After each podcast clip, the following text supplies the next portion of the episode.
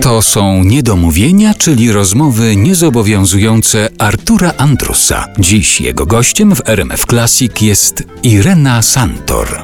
Ja w tym roku byłam po raz pierwszy w życiu na wakacjach, gdzie nikt mnie nie odwoływał na koncert, gdzie miałam święty spokój.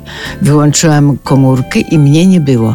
Spędziłam upojne, czarowne 10 dni i to gdzie? W Norwegii. To było dla mnie odkrycie, ten kraj. Nigdy w życiu nie byłam tam, jak mówię. Znałam tylko z obrazka. Jestem absolutnie tym krajem oczarowana, ale znam tylko na skórkowo, więc nie będę mówiła, dlaczego oni są lepsi albo gorsi od nas, ale dyscyplina społeczna, jak jest nakaz jazdy 60 km albo 50, nikt się nie odważy jechać kilometra szybciej. Mnie to naprawdę oszołamia. Już nie mówię o widokach, prawda, że te fiordy, te jeziora. Patrzę z góry i widzę, jakie jest dno tego jeziora. Czysta woda. Ale tak pani opowiada o tej Norwegii, że ja się zaczynam bać, żeby nam pani tam nie uciekła. Tak się to pani Nie spodobało. ucieknę, nie ucieknę. Ja jestem psio przywiązana do mojego kraju. Tu nie ma takiej siły, żebym ja gdziekolwiek uciekła. Ale zachwycać się mogę. A da się śpiewać po norwesku? Próbowała pani?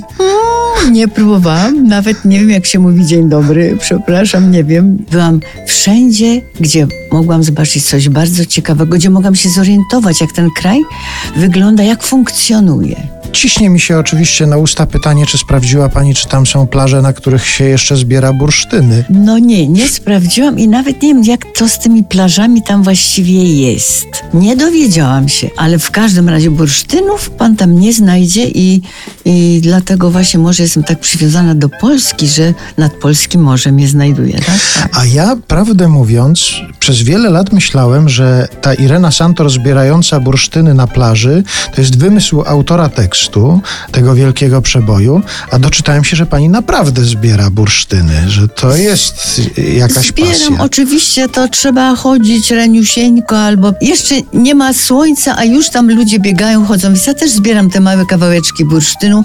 Lubię mieć bursztyn przy sobie. I uważam, że jest to kamień życia. To jest jedyny kamień, który ja bardzo kocham, szanuję. Wszystkie inne takie bardzo drogie mogą być pewnie, oczywiście, ale bursztyn, bursztyn żyje. Poza tym bursztyn jest w każdej chwili inny. Jeden jest zielony, drugi jest czarny, tamten jest biały, ten jest jeszcze jakiś w kropeczki. No, wszystko.